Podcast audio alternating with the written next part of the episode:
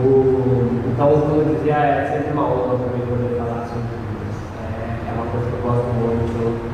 Teologia, particularmente, é uma coisa que eu amo muito. Não é à toa que eu fui estudar sobre isso. Né? É, bom, hoje o que nós vamos falar aqui é uma coisa bem interessante.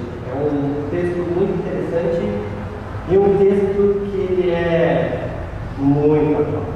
Um texto que ele fala conosco de uma realidade muito atual. Uma realidade que a gente vive e uma. Ele usa umas formas meio metafóricas, mas tem muita realidade, muito, muita materialidade. Vou usar esse termo da filosofia da materialidade para que fique mais fácil, para que a gente entenda. É, que quero com isso, antes de começar no texto, é fazer com que os irmãos pensem sobre uma determinada situação. Que nós pensemos antes de começar a ler o texto, antes de começarmos a estudar, a ver aqui exatamente isso que fala, que nós façamos uma breve reflexão sobre como temos levado nossa vida, principalmente como temos levado nossa vida diante de Deus. Que nós tenhamos isso como a premissa aqui. Que tudo que for dito aqui seja dito que nós pensemos diante de Deus. Como tem sido a nossa vida? Como tem sido nosso a dia diante de Deus? É, como nós temos vivido.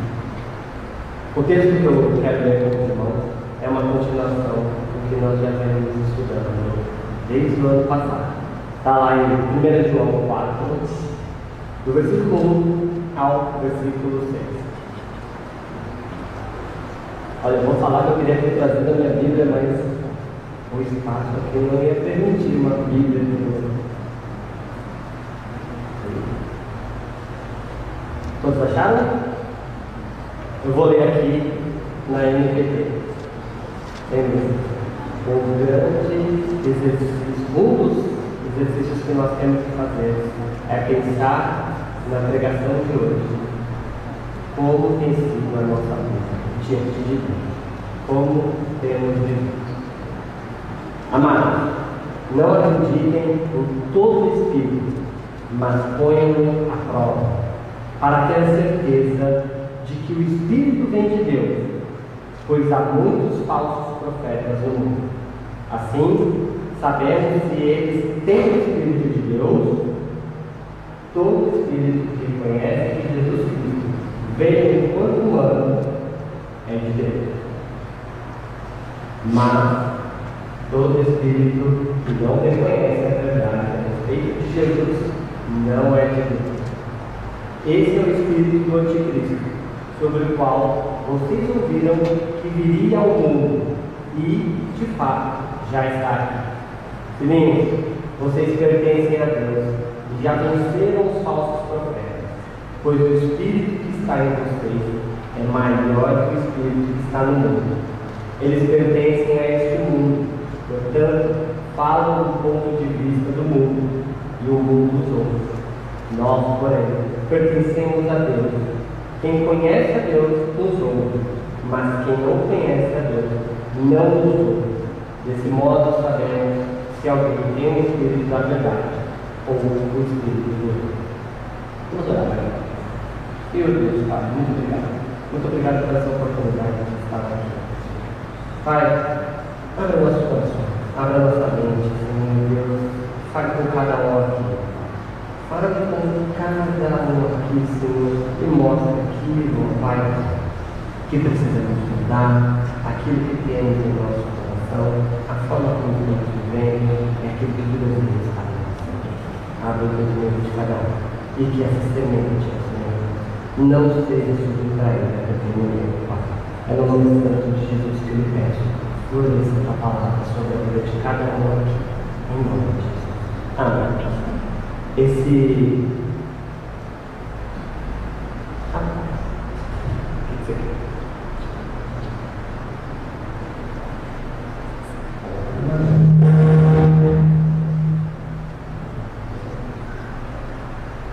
Pega o microfone ali.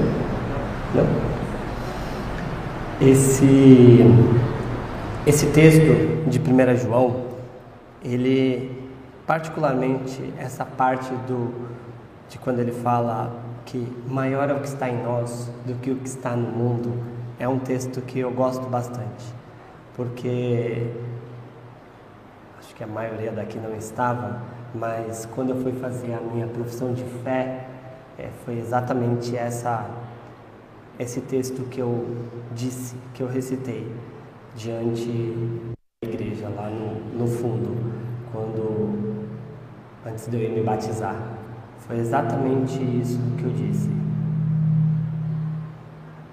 Que maior é o que está em mim do que o que está no mundo. Então é um texto que eu gosto muito. Pois bem, eu vou dividir em duas partes esse texto que a gente acabou de ler. João, ele faz um, ele tem uma forma de, de escrita muito própria.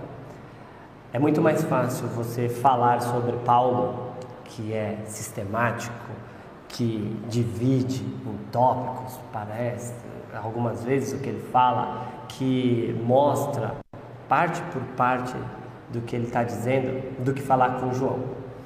Eu já falei isso daí em um domingo à noite e eu vou falar agora de manhã. O que João faz é quase que uma espiral. João, se a gente ler a carta de João ou se nós nos lembrarmos do que foi lido até aqui, todo esse tempo que foi exposto a carta de João, a gente sempre vê que João ele fala um assunto, aí fala outro assunto, aí retoma aquele assunto de uma forma diferente, aí retoma o segundo assunto de uma outra forma. João ele é, é bem pastoral nesse sentido. E existe uma intenção de que o que ele está falando fique cravado na cabeça das pessoas, de que o que ele está falando fique bem sedimentado para as pessoas. Por isso que ele o tempo inteiro está falando e repetindo, falando e repetindo, falando e repetindo. Eu acho que eu vou falar porque o pastor Alex não está aqui. Eu acho que se a gente lesse o começo de João só, o final já não precisaria mais. Ó, só um parênteses, tá, gente? Porque ele sempre está repetindo o que ele está falando. Tamanha a preocupação que ele tem em fazer com que os seus ouvintes entendam o que ele falou. E eu vou dividir esse texto em duas partes. Primeira parte, o confronto. Segunda parte, os dois mundos. Eu acho que na leitura de João já ficou um pouco mais claro sobre o motivo pelo qual é, eu pedi para os irmãos que refletissem sobre suas vidas diante de Deus.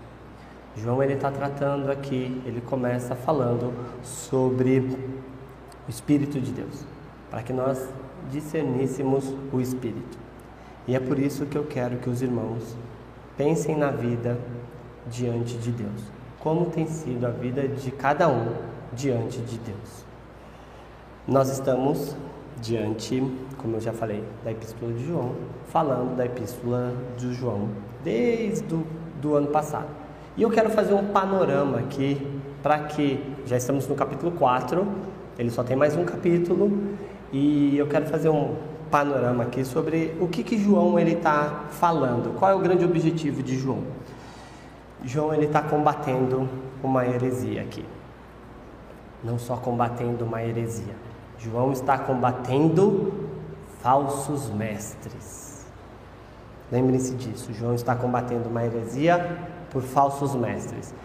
A, o grande, a grande heresia que João está combatendo aqui é o docetismo, que o, o pastor Alex já falou sobre o gnosticismo. O docetismo ele vem um pouco antes do gnosticismo, que é a ideia do intelecto, do gnos, gnosos, que é conhecimento. Ele está combatendo essa ideia do parecer.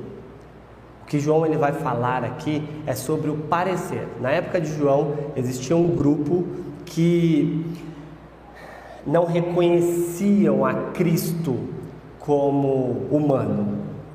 Não é o gnosticismo, o gnosticismo veio um pouco depois, mas é como se fossem, como se fosse uma simbiose entre ambos ali. O docetismo ele fala sobre o parecer.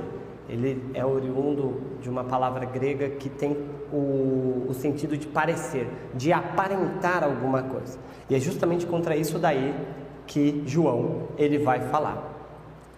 O que nós vamos tentar fazer aqui é entender o que o texto nos ensina.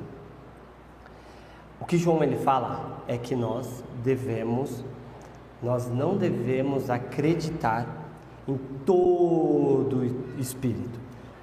Lembra que eu falei que João ele fala de uma forma metafórica, mas bem materialista, bem real? E o porquê que eu disse que isso é bem atual, que isso é exatamente o que a gente vive hoje em dia. Porque, assim como na época de João, existiam os falsos mestres, existiam aqueles que pregavam uma doutrina distorcida. Quanto mais isso acontece hoje diante dos nossos olhos e na palma das nossas mãos, na maioria das vezes. E é por isso que eu falei para que os irmãos pensem com relação à vida diante de Deus. João ele vai falar sobre esses falsos espíritos, esses falsos mestres. E o apóstolo usa um termo muitas vezes interpretado de forma diferente. Por que, que muitas vezes esse termo é interpretado de forma diferente? Porque muitas vezes, quando a gente lê o texto e lê as expressões que os apóstolos usam, muitas vezes a gente tende a classificar de uma forma mais comum a nós. O que, eu estou querendo dizer com isso daí? Quando João ele fala sobre o espírito, sobre testar o espírito, não necessariamente João está se referindo ao transcendente, a um espírito. Também está, mas não só. E isso daí, pensando numa igreja mais tradicional, parece ser mais distante. Muitas vezes, por conta da nossa instrução, da nossa cultura, e eu digo cultura eclesiástica, nós tendemos a nos distanciar de alguns textos. E o texto de João muitas vezes é assim. Já que se a gente for lê-lo de forma crua, nós deveríamos ou poderíamos entender que isso se trata de uma manifestação transcendente, de uma manifestação espiritual. E aí é contra este que eu vou manifestar. Só que não é isso que João está falando não é sobre esse transcendente, esta manifestação espiritual.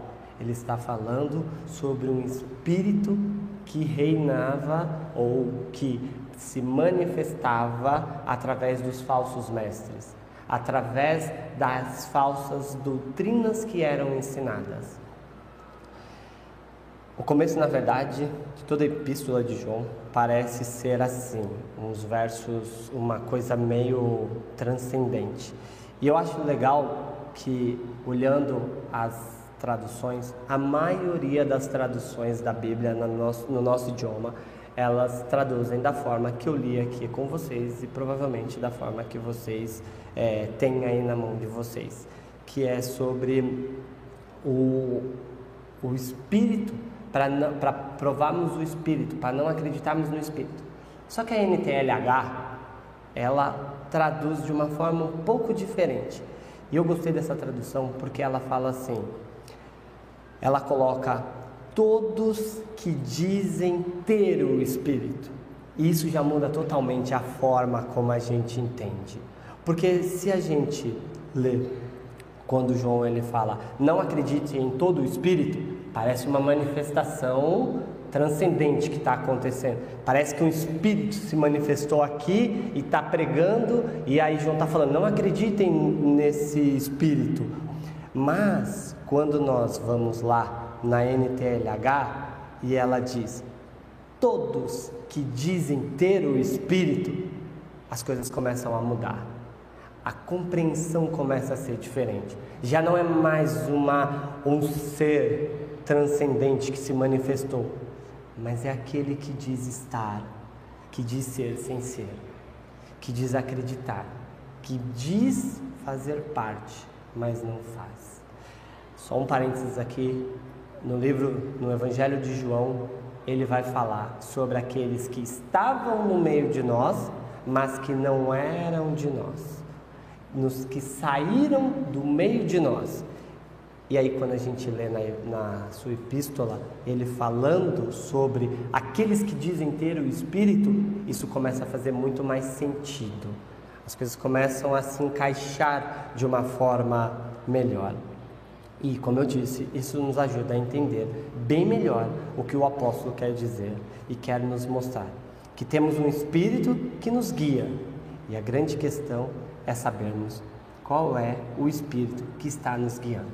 Por isso, mais uma vez, eu reforço: lembrem-se da vida de vocês, reflitam sobre a vida de vocês diante de Deus, não diante do outro mas a vida de vocês diante do Senhor. Assim, não podemos ser ingênuos, nós não podemos sermos imaturos em acharmos que somos livres, que não vivemos guiados por nada. Só existiu um casal que foi livre, que foi Adão e Eva partir do advento do pecado, a partir do momento em que eles pecaram, nós passamos a viver sempre guiado por um espírito. E assim, não é um espírito que fica nos roldando, tá? Pensem, não pensem num espírito, mas pensem numa instrução. Aquilo que nos guia a fazermos o que fazemos e da forma que fazemos. Se a gente lembrar do Salmo 51, o salmista diz que em pecado minha mãe me gerou. Ou seja, já nascemos guiados por um espírito. E eu estou usando aqui o termo espírito para ficar dentro do que João está falando. Já nascemos guiados, conduzidos, condicionados a uma vida distante de Deus, a uma vida de pecado. E é isso que João vai falar que nós precisamos discernir. E é por isso que eu estou repetindo, para que os irmãos pensem nas suas vidas diante de Deus. Nós vivemos guiados por um espírito, pelo pecado, e se somos guiados, concebidos em pecados, somos guiados por Satanás. Porque somos pecadores. Foi isso que aconteceu lá no Éden. Foi essa a escolha daqueles que eram livres que nos condenou a uma vida já de escravidão, a uma vida já de submissão ao pecado, ou seja, a uma vida de submissão a Satanás. E nós precisamos pensar se hoje somos guiados por Cristo, pelo seu Santo Espírito, porque somos salvos, ou se ainda somos guiados pelo, pelo espírito do anticristo, pelo espírito de Satanás. Precisamos pensar sobre isso e termos dia a dia isso na nossa mente. Entendido isso, nós podemos perceber que o apóstolo está dizendo neste começo aqui. E o que a gente pode perceber é que ele, como eu já disse, está alertando ao povo sobre aquele assunto deturpado as epístolas, as cartas que são postas, são nos mostradas na Bíblia, é, elas são cartas que foram enviadas dos apóstolos para igrejas que já foram fundadas. Então, eram cartas para instituições que já existiam. Não, eram, não era o evangelismo em si, eles não estavam criando nada. O que acontecia com as cartas, e isso precisa ser claro, era que eram cartas enviadas a igrejas que já existiam. E o que acontecia com essa carta aqui? Existia uma falsa instrução por pessoas que não eram guiadas por aquele que morreu na cruz, pelo Espírito da verdade. E o que João está falando aqui? Sobre um falso evangelho que estava sendo ensinado. Um falso evangelho que fazia, que era ensinado por pessoas que eram respeitadas, por pessoas da igreja, porque ao contrário do que se acontece hoje em dia, tá bom, vai, nem, nem, não em todas as igrejas, mas o que se acontece hoje é que naquela época não eram qualquer pessoa, não era qualquer pessoa que iria falar. Os mestres eram pessoas capacitadas, eram pessoas que tinham uma condição social de reconhecimento e intelectual que pregavam que ensinavam. E o que João está falando é contra essas pessoas, contra estes que tinham reconhecimento, que sabiam, mas que não eram guiados pelo Espírito Santo de Deus. E aí vem a grande questão. Quantas e quantas vezes nós somos levados por argumentos de autoridade, por argumentos que validam algo que nós respeitamos, por pessoas que dizem, que nos instruem e nós acreditamos cegamente aquilo que está sendo instruído. Isso parece uma uma loucura, porque eu estou aqui fazendo exatamente isso, estou falando justamente contra isso que eu estou fazendo. Mas é assim que a gente deve pensar. Primeiro, quantas vezes aceitamos, quantas vezes reproduzimos, quantas vezes vivemos aquilo que é contrário à palavra de Deus. Quantas e quantas vezes isso nos é posto e só porque tem um argumento válido, só porque a pessoa que está falando é reconhecida por alguma razão na sociedade, nós acatamos isso, sem nem mesmo questionarmos. E era isso que estava acontecendo lá. Era contra isso que o apóstolo estava falando. Uma boa oratória geralmente é o que carrega as pessoas. Eu falei mais cedo aqui na EBD que muitas vezes as pessoas, nós nos colocamos em situações em que são contrárias ao Evangelho, não porque somos enganadas efetivamente por aquelas pessoas, mas porque esse é o nosso desejo finalmente. Esse é o nosso grande desejo, é agirmos conforme a nossa vontade. Então, nós vivemos conforme o nosso querer e nos colocamos debaixo de autoridades, debaixo de instruções, conforme a nossa vontade, conforme aquilo que entendemos.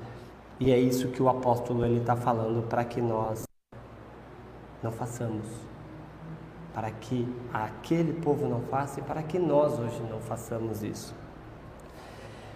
Eu quero deixar uma coisa bem clara aqui. Existe uma diferença entre não ter um entendimento sobre algo e ser enganado e existe uma diferença entre saber o que é e escolher o, o contrário. São coisas diferentes, porque senão fica parecendo que a gente vive de uma forma em que, nossa, tropecei sem saber. Existem níveis e existem entendimentos diferentes. Eu posso, por não saber de algo, ser enganado por uma boa oratória ou eu posso saber que aquilo é errado, mas no fundo aceitar porque me favorece de alguma forma. E o apóstolo está falando sobre isso. Existe um filósofo cristão chamado Kierkegaard.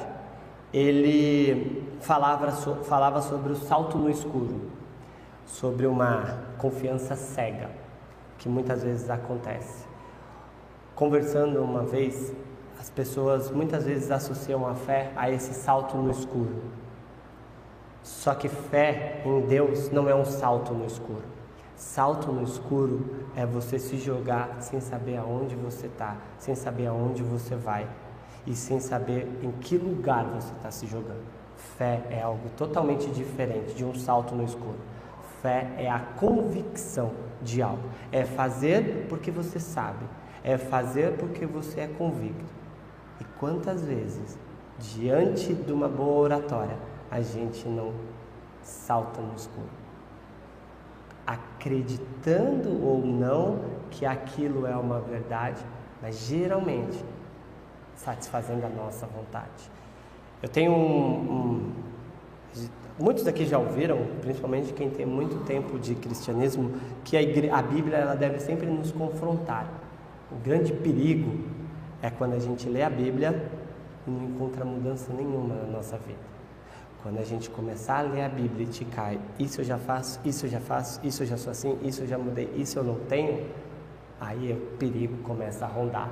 Porque quer dizer que a gente não está mais lendo a Bíblia, quer dizer que a Bíblia não está mais nos confrontando Quer dizer que a gente talvez não mais esteja vivendo o Evangelho. Quer dizer que talvez o que está nos guiando não seja o Espírito de Deus. Com certeza, enquanto eu estava falando aqui, passou pela cabeça de alguns irmãos a postura dos bereanos, que era de confrontar, de ir lá e ver se Paulo ele estava falando exatamente aquilo. E o próprio Paulo ele fala que nós devemos ser assim.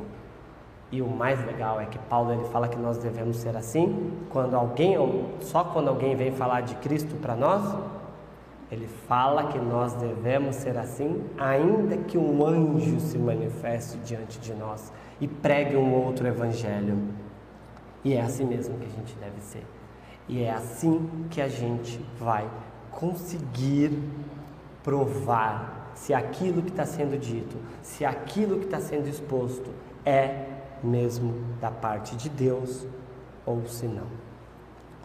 O João está nos alertando em um tempo onde os que traziam a palavra e a instrução, como eu disse, tinham um título e que não era permitido falar em nome, em seu nome, só era permitido falar em nome de Deus. Só era permitido falar em nome da divindade. E é justamente para este povo que falava e contra este povo que falava que João está apontando. O, o Espírito de Deus é similar aos profetas do Antigo Testamento. E o que, que eu quero dizer com similar? A ação dos profetas do Antigo Testamento, elas eram sempre dadas de Deus para o homem. O profeta, na liturgia, como eu falei mais cedo, era aquele que ouvia de Deus a orientação e passava. O que João fala aqui é que aquele que fala pelo Espírito de Deus também não fala por si. Ele ouve a orientação de Deus e fala e se aquilo que está sendo dito não é o que Deus nos ensinou, talvez aquele profeta ou aquele espírito não seja o espírito de Deus. Foi dada aos homens uma obrigação, e essa obrigação é de proclamar o Evangelho. Os anjos desejariam isso, mas isso foi dado aos homens, e é justamente porque foi dado aos homens que Satanás, conhecedor da humanidade desde o começo, nos direciona muitas vezes, ou direciona aqueles que não possuem o Espírito de Deus a ensinar as heresias. É justamente porque foi dado ao homem que o homem é tentado a se gloriar, tentado a viver conforme sua vontade tentado a ser segundo o seu querer e não segundo a Deus. E é isso que João ele está falando que nós devemos nos atentarmos, nos atentarmos se aquilo que está sendo dito é sobre Deus ou não. É o Espírito que nós devemos confrontar.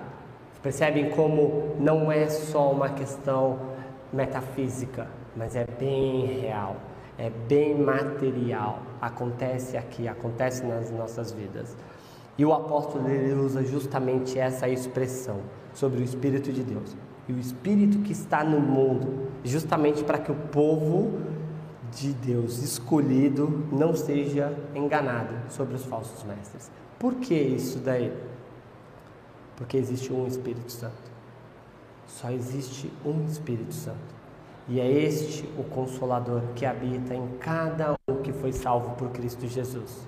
Então, se existe um Espírito e ele habita em mim e habita em vocês, aquilo que é dito aqui, se dito pelo Espírito, é confirmado em vocês, porque o mesmo Espírito que fala é o Espírito que testifica. E o apóstolo ele vai vai falar justamente sobre essa diferença. Se algo que é dito sobre Deus ou que aparenta ser sobre Deus não mostra Deus, não testifica, talvez aquilo não venha do Espírito de Deus. Falei bastante coisa e conforme lemos, o apóstolo nos orienta a provar o Espírito de Deus que se apresenta a nós se ele mesmo é ou não da parte de Deus. Porém, a grande questão é como que a gente faz isso daí?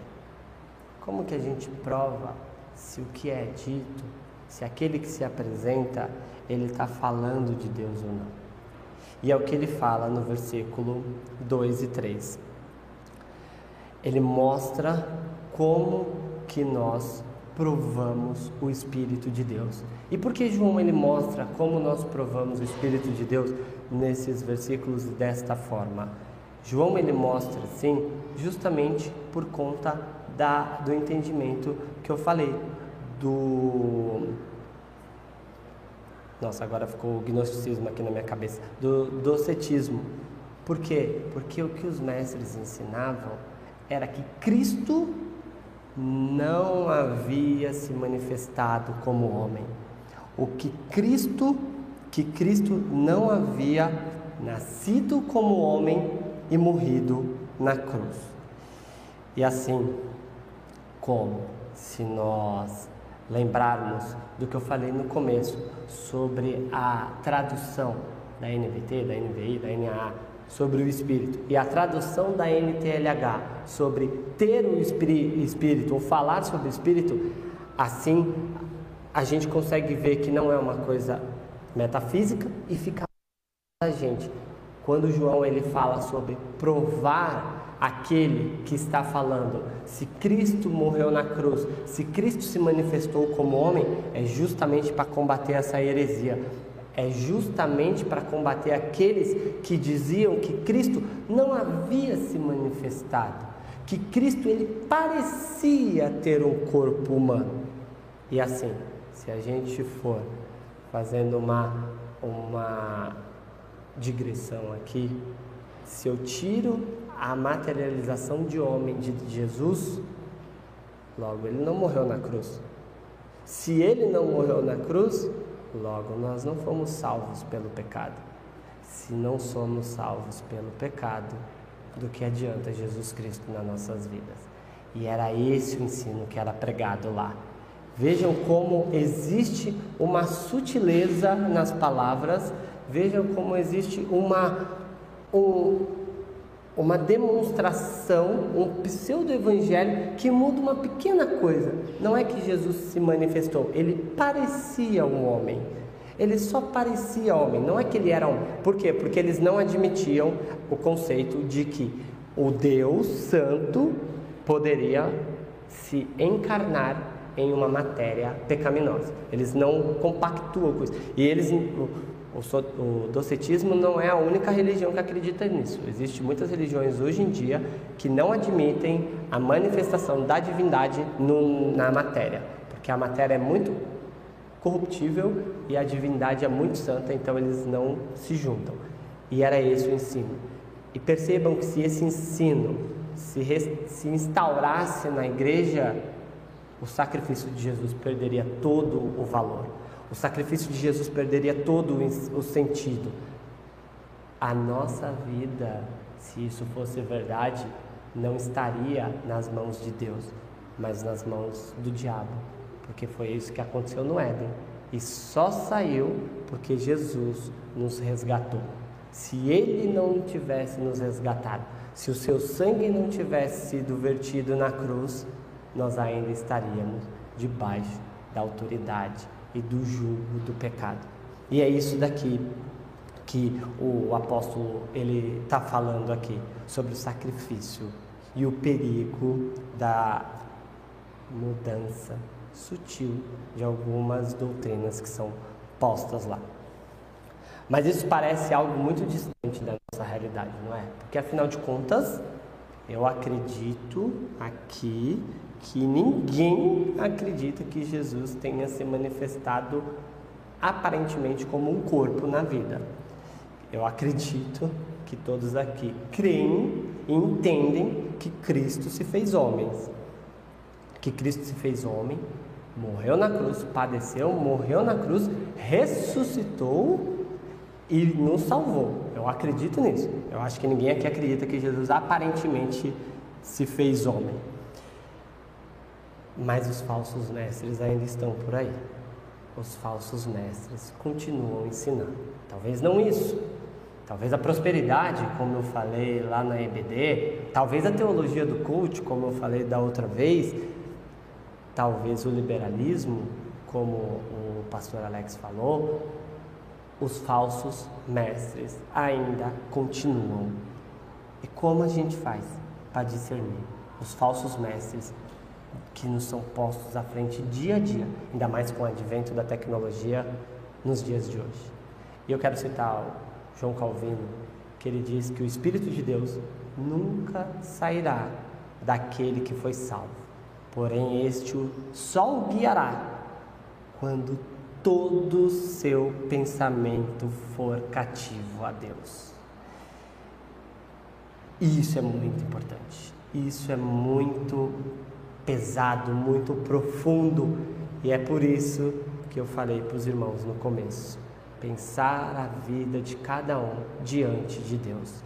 Porque, apesar do Espírito de Deus habitar em nós, apesar do Espírito de Deus estar na vida daquele que foi salvo por Jesus Cristo, ele se manifestará somente quando formos cativos a Ele. Quando o nosso pensamento, a nossa vida não for mais nossa, mas for vivida para a honra e glória de Deus. Só conseguiremos discernir o certo do errado quando soubermos o que é certo. Quando o nosso pensamento estiver sempre em Deus, caso contrário, seremos levados por qualquer discurso que nos agrade. Enquanto nós dissermos que somos cristãos, que somos salvos por Cristo, mas ainda vivermos ditando a regra das nossas vidas, nós não seremos, é, nós não discerniremos os, o espírito deste mundo e o espírito de Deus. Muito pelo contrário, muito provavelmente nós guiaremos a nossa vida segundo os padrões deste mundo e não segundo os padrões de Deus. Até aqui nós conseguimos entender bem a, exi, a, exi, a exigência de um, a existência de um confronto. E isso nos leva então ao segundo ponto, os dois mundos. Entendemos que existe um confronto entre o Espírito de Deus e o Espírito do mundo. Existe uma batalha neste mundo. Existe uma batalha espiritual, não no conceito de batalha espiritual pentecostal, mas existe uma batalha espiritual que acontece no mundo. Porque existe dois espíritos brigando. Existe dois lados brigando, confrontando. Qual lado é o que fazemos parte? Lembrando que eu não estou pensando em um mundo de forma literal, mas em um mundo abstrato aqui. Mas existem esses dois mundos. E João ele vai falar no capítulo 4 e 5. E aqui fica muito claro a existência de duas referências que nos guiam, de duas forças que nos conduzem. Uma força é pelo Espírito de Deus, se formos cativos a Ele. Outra força é pelo espírito do mundo, que já somos cativos a ele. Já somos cativos aos desejos deste mundo e precisamos ser libertos deste desejo para então nos tornarmos cativos de Deus e vivermos conforme a vontade de Deus. Nossa vida, ela não pode ser guiada conforme os padrões deste mundo. João ele vai falar que ainda que exista este confronto, ainda que isto ocorra, nós devemos ser guiados conforme os padrões de Deus. O que nos governa não deve ser o espírito deste mundo, não deve ser o pecado. O que nos governa deve ser sempre Deus. Por isso que diante de Deus nós devemos estar sempre confrontando a nossa vida. Tenhamos a mente de Jó, que mesmo sendo acometido por todas as adversidades, ainda assim estava sob a governança de Deus. Jó sabia que tudo o que acontecia acontecia por obra de Deus. Só que existia uma coisa que Jó não sabia, que era a autorização que Deus deu a Satanás para fazer tudo aquilo com a vida de Jó. E isso mostra que, mesmo Jó sofrendo, Deus ainda estava guiando o que aconteceria, já que existia limites para a ação de Satanás. A gente deve ter isso daí sempre em mente. Que ainda que aconteça o que acontece nas nossas vidas, Deus nos sustenta. E por que eu estou falando isso daqui? Porque quando o discípulo, o apóstolo, ele vai falar sobre os dois mundos, ele está animando os crentes para que não se entristeçam, para que eles saibam que aqueles que são de Deus, eles ouvem a palavra, para que eles não sofram quando lhes é pregado algo que vai contra a palavra e eles por muitas vezes não conseguem entender. Quando o apóstolo está falando aqui para os discípulos, para, para a igreja, sobre se, se manterem firmes, pois eles discernem do Espírito, e aqueles que discernem do Espírito ouvem o que eles falam, é para dar ânimo. E é assim que a gente deve ser. A gente deve estar animado com aqueles que falam por meio do Espírito sobre nossas vidas, porque senão nós viveremos conforme a ação do mundo. E assim pensemos um pouco sobre o que diz o apóstolo aqui, tendo em mente que ele já pressupõe que os cristãos têm o Espírito de Deus e por isso já venceram o Espírito do mundo. A grande batalha contra o Espírito do mundo está, lembrando de Kierkegaard, não no salto no escuro, mas na fé confiante. Na fé confiante naquele que nos salvou e nos sustenta. Ainda que existisse algum tipo de contenda entre eles, os cristãos deveriam se manter firmes, pois maior é o que está neles do que o que está no mundo. Parece de certa forma bem prático, quem sabe até fácil, resistir a uma disputa quando temos convicções sobre algo ou ainda quando nosso interlocutor tem uma visão muito distorcida sobre o Evangelho. Como eu disse na EBD, a, quando nós nos aprofundamos um pouco no estudo da Bíblia, nós discernir as heresias da teologia, no caso da prosperidade que eu estava falando. Porém, quero que pensemos um pouco sobre essa contenda quando isso ocorre dentro de nós. Porque discernir uma heresia que nos é dita, e isso daí João não está falando, é um exercício que eu estou é, querendo que os irmãos façam. Quando alguém nos fala algo contrário à palavra, é fácil a gente apontar e falar isso está errado, se temos um pouco de entendimento. Mas e quando quem fala algo ao nosso coração? E quando quem fala sobre o pecado, sobre o errado, sobre a vanglória, somos nós mesmos? Como que a gente discerne de nós mesmos os desejos errados? Sendo bem honesto, é, consigo mesmo, eu quero que os irmãos pensem isso diante de Deus. Como que a gente discerne as heresias, o orgulho, o pecado do nosso coração, de nós mesmos. Estamos diante de desejos ou de satisfações oriundas deste mundo, que são contrários a Deus, ou estamos diante dos desejos e satisfações oriundas de Deus, quando nós escolhemos as nossas ações, quando nós nos colocamos diante de outro. Quero deixar algumas posições bem claras aqui. Primeiro, eu não tenho nenhum desejo aqui de desmotivar ninguém, muito pelo contrário. Meu grande desejo não é mostrar o quanto pecador nós somos, o quanto talvez falsos ou o quanto é, contrários a Deus nós somos, mas mostrar o quanto Deus é gracioso, o quanto Deus é salvador, o quanto Deus pode transformar as nossas vidas.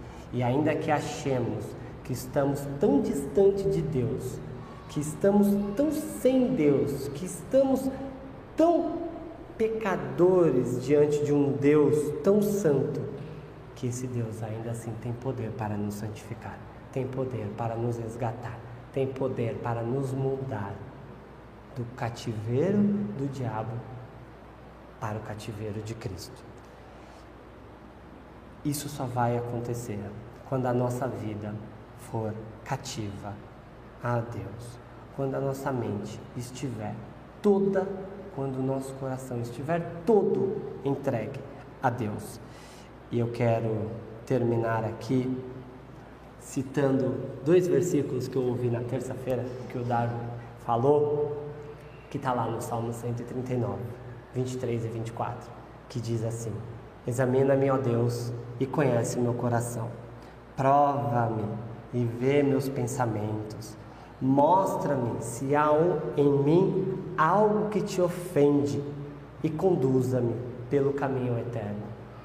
Que quando estivermos diante de Deus, avaliando as nossas vidas, que oremos assim. Que oremos assim por amor a Deus. Que oremos assim na confiança de que Ele é o único que pode nos mudar.